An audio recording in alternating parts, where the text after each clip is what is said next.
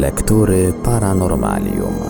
W dzisiejszym odcinku Lektur Paranormalium kontynuujemy lekturę książki Lucjana Znicza zatytułowanej Paleoastronautyka. Książkę rozpoczynającą słynny cykl Goście z Kosmosu prezentujemy w odcinkach w całości. Zapraszamy do słuchania.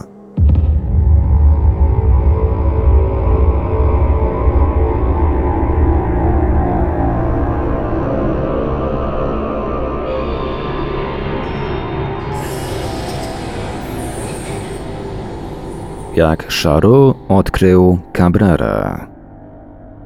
Kiedy wszedłem do pierwszego pokoju, doznałem szoku. Mimo że dr Cabrera uprzedził mnie, a i sam widziałem w życiu wiele już wykopalisk archeologicznych pozostałych po pradawnych, niestanych cywilizacjach, tym razem zetknąłem się z czymś, co wręcz trudno sobie było wyobrazić. Kamienie. Setki, tysiące kamieni. Czarne, owalne, podłużne, różnych kształtów. A na nich ostro grawerowane rysunki ukazujące przedhistoryczne zwierzęta, ludzi walczących z potworami, mapy jakichś zaginionych kontynentów, operacje chirurgiczne. To była bez wątpienia historia jakiejś zaginionej bez śladu cywilizacji, na ślad której udało się teraz wpaść. Czyżby to byli legendarni Atlantydzi? 3 noce nie mogłem zasnąć z wrażenia. Koniec cytatu. Nie dziwię się. Po opublikowaniu tego tekstu przez Roberta Szaru szoku doznał niemal cały interesujący się tą problematyką świat. A któż, pytam, nie interesował się w ostatnich latach niezwykłym zbiorem kamiennych płytek doktora Cabrery w miejscowości Ica? Któż to jest doktor Javier Cabrera Darquea i gdzie się mieści ta już legendarna Ica? Albo nie. Zacznijmy od samego początku. Kim jest autor przytoczonych na wstępie słów Robert Szaru? W chwili, gdy w roku 1974 rozpętał całą burzę wokół płytek z Ica, ten dziennikarz francuski miał za sobą 63 lata i 6 bestsellerów, które go rozsławiły na całym świecie.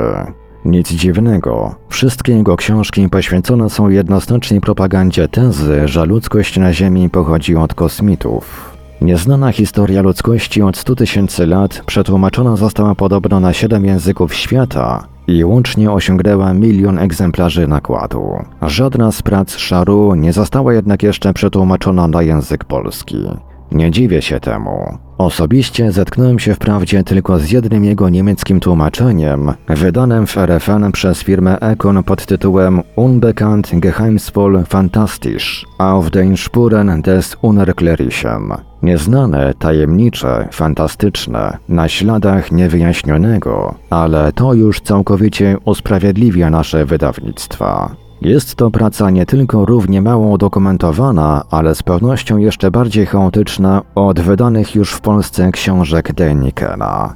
Tym niemniej Szaru, zapewne głównie dzięki frapującej tematyce, z każdą swą nową książką święci dalsze triumfy. I właśnie aby napisać kolejną książkę o tej tematyce, tym razem w oparciu o zagadkowe wizerunki zwierząt, roślin i ludzi na pustyni Nazca, Robert Szaru wraz z żoną Iwet wybrał się w kwietniu 1972 roku do Peru.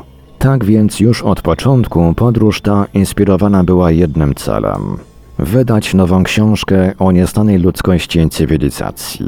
I ten cel został konsekwentnie zrealizowany. Rzeczywiście, po powrocie z Peru, Szaru wydał ostatni swój bestseller, który zrobił tyle szumu w świecie pod tytułem Tajemnice Andów. Przyznam się tu, że nie potrafię się ostrzec uprzedzeń w stosunku do ludzi, którzy w nauce, zwłaszcza tak pełnej niespodzianek jak archeologia, potrafią realizować z góry postawione i ściśle sprecyzowane zadania. Audiatur et altera pars. W momencie, gdy Szaru zbierał materiały o twórcach rysunków na pustyni Nazca, został zupełnie nieoczekiwanie zaproszony za pośrednictwem jednego z miejscowych przewodników do mieszkającego w położonym niedaleko miasteczku Ica doktora Javiera Cabrery Darquea, z zawodu chirurga, a z zamiłowania archeologa. Ica leży niemal 300 km na południowy wschód od Limy, 70 km od Pacyfiku i 150 km od pustyni Nazca. jest rzeczywiście miejscowością zabitą daskami od świata. Nie można się więc dziwić, że gdy doszły tam wieści, iż jakiś poczytny autor tego typu prac kręci się stosunkowo niedaleko, doktor Javier Cabrera zapragnął pochwalić się przed nim swymi niecodziennymi zbiorami. Dziwi mnie jednak trochę fakt, że Cabrera, który według jego własnych słów zbiera swe kamienie już od roku 1960, nigdy nie próbował nimi zainteresować działającej przecież na tym terenie i już kilkanaście lat przedtem traktującej Ica za swą bazę wypadową świetnej znawczyni tej problematyki dr Marii Reiche. Czy nie czekał przypadkiem na kogoś posiadającego mniejszy zasób wiedzy i co za tym idzie mniej krytycznego? W każdym razie na korzyść Charroux trzeba przyznać, iż mimo doznanego szoku zrobią wszystko, by swoje niezwykłe odkrycie możliwie najsolidniej udokumentować. Obejrzał w miarę możliwości około 12 000 kolekcję kamieni doktora Cabrery. Dalszych kilka tysięcy kamieni znalazł jeszcze w miejscowym muzeum archeologicznym, po czym wyjechał do Francji. Ale rok później, dokładnie w marcu 1973 roku, przybył ponownie do Ica, tym razem z dwoma świadkami, Francuzami, swoim wydawcą Lafontem i dyrektorem wydania Mazier, a także dwoma świadkami Peruwieńczykami, Boritem i dyrektorem Muzeum Aeronautyki w Peru, pułkownikiem Carranzo.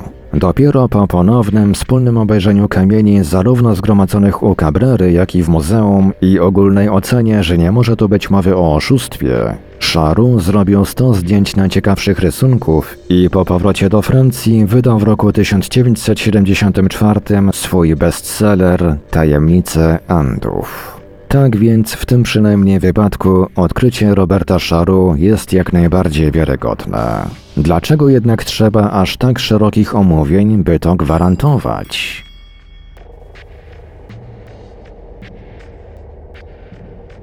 Kamienny komiks niezwykłości.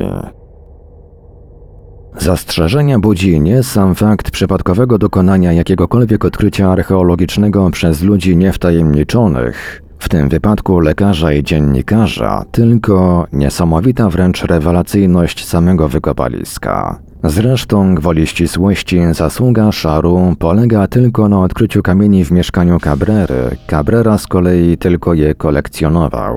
Samych wykopalisk dokonali, a może dokonują i w dalszym ciągu jacyś anonimowi Indianie, mieszkańcy Ica. Niestety nie wiemy ani od kiedy, ani dokładnie gdzie. W każdym razie, gdy Cabrera w roku 1960 po raz pierwszy zainteresował się tą sprawą, Indianie już sprzedawali kamienne płytki nielicznym docierającym aż do Ica turystom. Według posiadanych obecnie informacji wygrzebiewali oni je w odległej o kilka kilometrów od miasteczka piaszczystej dolince na głębokości od 1 do 2 metrów. Kamienie są różnej wielkości, od powierzchni dłoni aż do głazów tak wielkich, że nie potrafi ich unieść jeden człowiek. Mają także bardzo różne kształty, ale jedną wspólną cechę – są płaskie, czarne, niemal wypolerowane, a gdy się starannie oczyści je z piasku i gliny, ujrzeć można na nich ostro wygrawerowane rysunki. Czegoż tam nie ma. Wśród niesamowitej kolekcji doktora Cabrery składającej się z 12 000 kamiennych płytek Charroux wymienia 2 100-kilowe głazy, które przedstawiają niezmierzony ocean otoczony wysokimi górami i rzeką. Widać 4 kontynenty z rysunkami ludzi, zwierząt i gór. Kształt kontynentów jest inny niż dzisiaj. Poza tymi atlasami geograficznymi Charroux odkrył także rysunki świadczące o nieprawdopodobnie wysokim poziomie astronomii. Na jednym z kamieni ludzka postać obserwuje na niebie kometę za pomocą przyrządu przypominającego lunetę. Na innych rysunkach uczeni nieznanej kultury obserwują jakieś drobne obiekty za pomocą lup. Jeszcze bardziej sensacyjne wydają się rysunki z dziedziny medycyny. Niektóre z nich sugerują już nie tylko wiedzę równą współczesnej, ale nawet stojącą wyżej od dzisiejszej. Na licznych kamieniach znajdują się sceny przedstawiające zabiegi cesarskiego cięcia, transfuzji krwi, operacji nerek, a nawet transplantacji serca. I na to właśnie wygląda, iż w dziedzinie przeszczepów przedstawiciele tej nieznanej cywilizacji dokonali większych postępów niż my do ostatnich lat. Oto dopiero niedawno, dzięki pracom profesora Bonas Sorbonne i profesora Jacoba z Instytutu Pasteura w Paryżu, świat medyczny zwrócił uwagę na fakt, iż każda ciąża jest w pewnym stopniu ciałem obcym z powodu dającego początek i stopniowo rozrastającego się białka plemnika męskiego w organizmie matki. Ciało to z zasady jednak nie jest odrzucane, ponieważ, jak się przypuszcza, we krwi kobiety znajdującej się w ciąży pojawia się jakiś niezidentyfikowany do dzisiaj hormon, który niweluje działalność immunologiczną organizmu w tej dziedzinie. Być może, iż zastosowanie tego hormonu także przy innych, tym razem już autentycznych przeszczepach uchroniłoby je również przed niebezpieczeństwem odrzutu. I oto na którymś z rysunków z Ica dr Cabrera, który sam jest chirurgiem, odkrył scenę przetaczania pacjentowi krwi kobiety znajdującej się w ciąży. Czy nie jest to więc dowodem, że już nieznana cywilizacja z Ica odkryła jej właściwości antyimmunologiczne? Mało tego, szereg obrazków na kamieniach odczytanych zostało przez Cabrera i Charroux nie tylko jako dokumenty ówczesnego, zadziwiającego wręcz rozwoju nieznanej cywilizacji, ale nawet jako przepowiednie przyszłej historii świata. A tu już sięgamy wręcz do mistyki. Albo rzeźbiarze z Ica byli wróżbitami, pisze na ten temat Charroux, albo pracowali pod kierunkiem istot przybyłych z zewnątrz, to znaczy z kosmosu. Koniec cytatu. Wszystko to jest oczywiście bardzo sensacyjne, ale nie budzące jeszcze odruchowego wręcz sprzeciwu. Ze starymi, stojącymi na bardzo wysokim poziomie rozwoju, a nieznanymi do ostatnich czasów kulturami spotykamy się nie po raz pierwszy w Ica.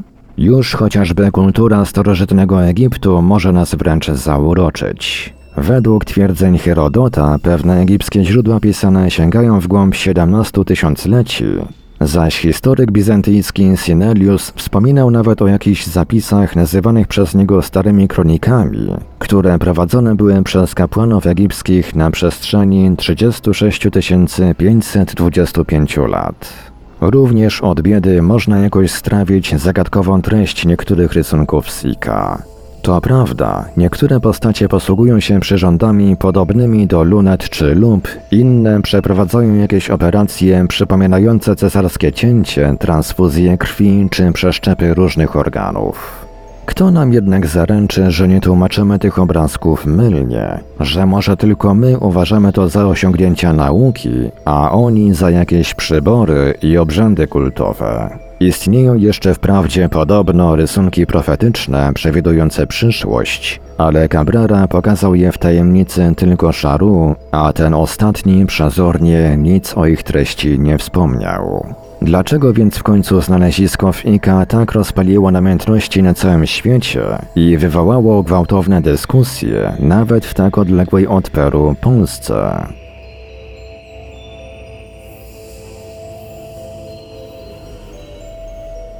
Kiedy żył człowiek?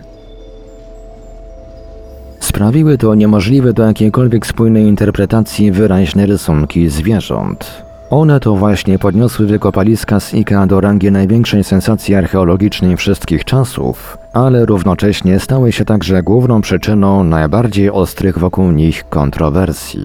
Charroux w swojej książce opublikował tylko kilka zdjęć z tej serii, ale i one przy naszym współczesnym stanie wiedzy niemożliwe są wręcz do przyjęcia. Panuje tu całkowity galimatias chronologiczny. I tak na jednym z kamieni znaleziono rysunek jeźdźca na koniu.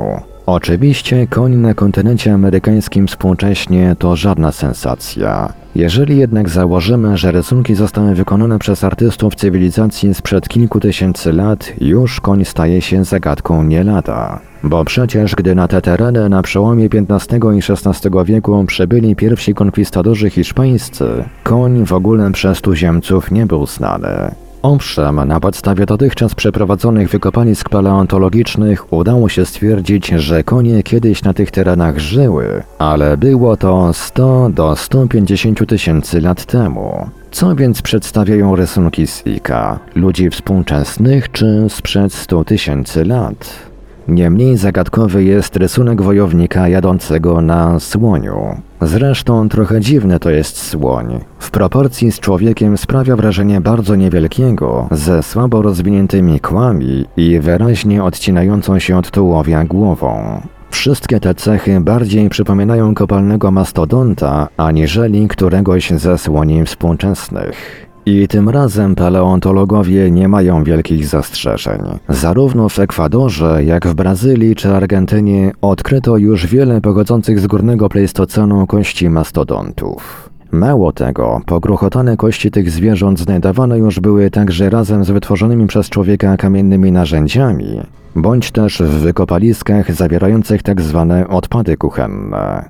Jeżeli więc mastodonty były zjadane, dlaczego nie mogły być także narysowane?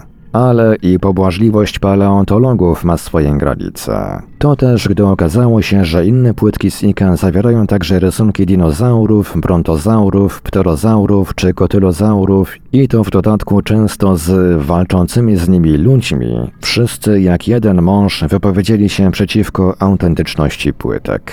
Kotylozaury stanowią najstarszą i najprymitywniejszą grupę gadów, która wyodrębniła się z płazów w połowie okresu karbońskiego, to jest około 310 milionów lat temu.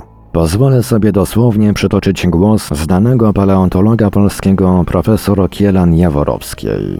Z kotylozaurów powstały gady ssakokształtne, z których w Triasie około 190 milionów lat temu powstały najstarsze ssaki.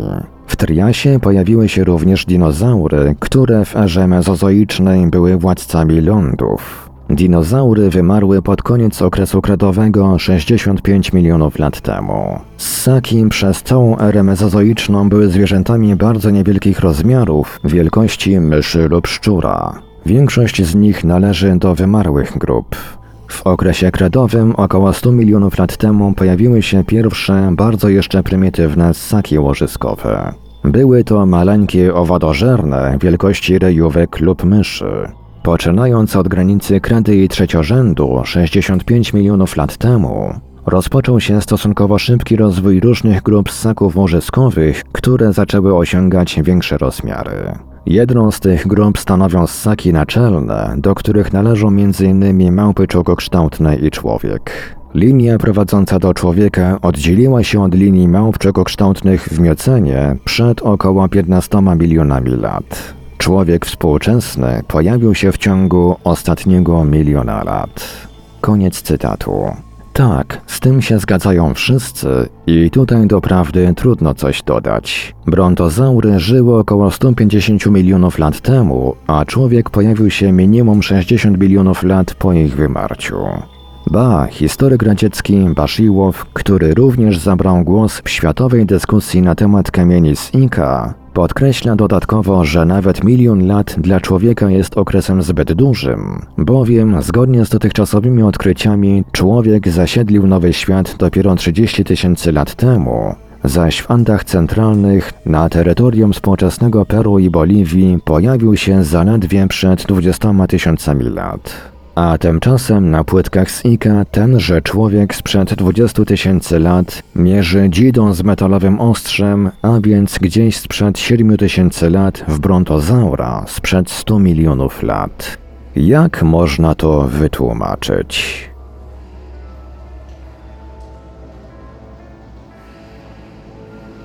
Jak człowiek spotkał się z jaszczurami? Przyznam się szczerze, że podziwiam odwagę, jeśli nie ignorancję, zarówno Cabrery, jak i Charroux, którzy podjęli się odpowiedzieć na to pytanie. Bo doprawdy, co tu można w miarę logicznego wymyślić? A jednak, kierownik sekcji krajów Andów Instytutu Ameryki Łacińskiej Akademii Nauk ZSRR Zubrycki zwrócił uwagę na charakterystyczne dla wszystkich rysunków z Ica cechy przedstawionych na nich ludzi.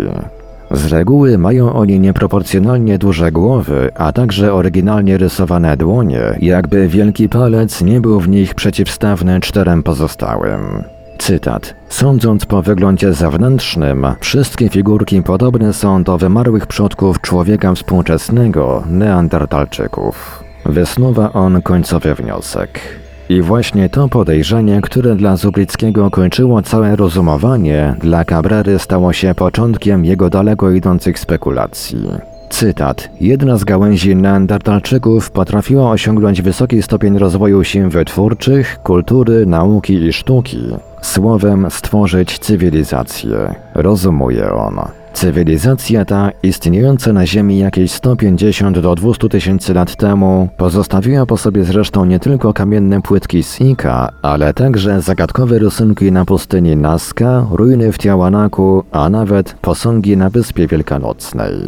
Ci peruwiańscy neandertalczycy osiągnęli szczególne postępy w eksploatacji dla swych celów przyrody, a ściślej fauny. Potrafili oni oswoić i powszechnie korzystać z siły koni, słoni, a nawet gigantycznych jaszczurów. Okazało się to jednak nie tylko źródłem sukcesów, ale i klęski tej dziwnej cywilizacji, bowiem poprzestała ona na sile zwierzęcej jako jedynym źródle energii. Energia oczywiście jest podstawowym warunkiem istnienia każdej cywilizacji i wystarczy choćby najbardziej rozwiniętą cywilizację pozbawić źródła energii, a niezawodnie upadnie. I to właśnie zdarzyło się z cywilizacją peruwiańskich neandertalczyków. Kolejne zlodowacenie doprowadziło do radykalnych zmian klimatycznych na Ziemi. Wszystkie energetyczne zwierzęta stopniowo wyginęły, a śmierć ich pociągnęła z kolei agonię całej cywilizacji. Koniec cytatu. Niestety nie trzeba być szczególnie wysokiej klasy znawcą przedmiotu, by stwierdzić, że dr Cabrera z pewnością jest lepszym chirurgiem niż prehistorykiem. W hipotezie jego jest wszystko z wyjątkiem chronologii. Gdzie Rzym, gdzie Krym? Gdzie jaszczury, gdzie neandertalczycy? Gdzie zlodowacenia, a gdzie posągi z Wyspy Wielkanocnej? Tę wersję hipotezy Cabrery powtarzam zresztą za Zubryckim, bo Charroux na przykład twierdzi, iż w rzeczywistości lekarz z Ica wyraża jeszcze mniej prawdopodobne przekonanie, jakoby kamienie liczyły już kilkadziesiąt milionów lat i były rówieśnikami zarówno wielkich jaszczurów, jak i równolegle z nimi istniejących ludzi. Przeciwko tej wersji wystąpił już jednak nawet Charroux, twierdząc, nie wiem zresztą na jakiej podstawie, że kamienie z Ica nie mogą liczyć więcej aniżeli 50 tysięcy lat. Ale i on opuścił bezradnie ręce w dalszym ciągu formułowania jakiejkolwiek logicznej hipotezy. Bo jeśli nawet rzeczywiście, zgodnie z jego założeniem, kamienie sporządzone zostały od 10 do 50 tysięcy lat temu, to powstaje pytanie, jak z jednej strony ci neandertalczycy osiągnęli aż tak wysoki poziom nauki, a z drugiej strony skąd potrafili dotrzeć do podobizn wymarłych przed dziesiątkami milionów lat gadów. Czyżby ludzie tej cywilizacji zapamiętali tak odległą przeszłość? Zapytuje na koniec bezradnie. Ale jak? Dzięki książkom, kamieniom, ale dochodzimy wówczas do punktu wyjścia. Kto żyjący współcześnie z jaszczurami wiedzę o nich neandertalczykom przekazał? A może wreszcie paleontolodzy mylą się i w Ameryce Południowej rzeczywiście istniały jeszcze w niedawnej przeszłości olbrzymie gaty? Koniec cytatu. Niestety, ku tej wyciągniętej ręce, tonącemu w domysłach Charroux nie wyciągną pomocnej dłoni żaden ze specjalistów. Owszem, podano mu, ale przysłowiową brzytwę. Z kamieliny kości sauropodów, a więc grupy największych gadów, do której należy m.in. i brontozaur, na terenie Brazylii, Argentyny i Kolumbii, zostały znalezione tylko i wyłącznie w warstwach jury i kredy, a więc w przedziale czasu odległym od nas o 190 do 70 milionów lat. A poza tym na terenie kontynentu amerykańskiego w ogóle dotychczas nie znaleziono najmniejszych śladów istnienia człowieka neandertalskiego, a więc żyjącego od 100 do 50 tysięcy lat temu. Postawił jeszcze kropkę nad i inny naukowiec radziecki, doktor nauk biologicznych Aleksiejew. No więc kto w końcu sporządził kilkanaście tysięcy kamiennych tabliczek z Ica?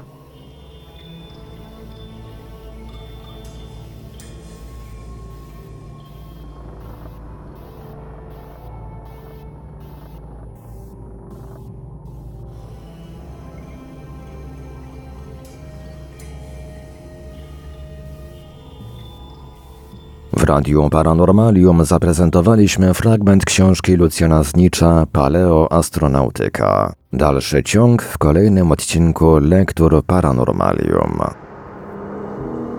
Archiwalne odcinki Lektur Paranormalium znajdziesz do pobrania w archiwum naszego radia na stronie www.paranormalium.pl.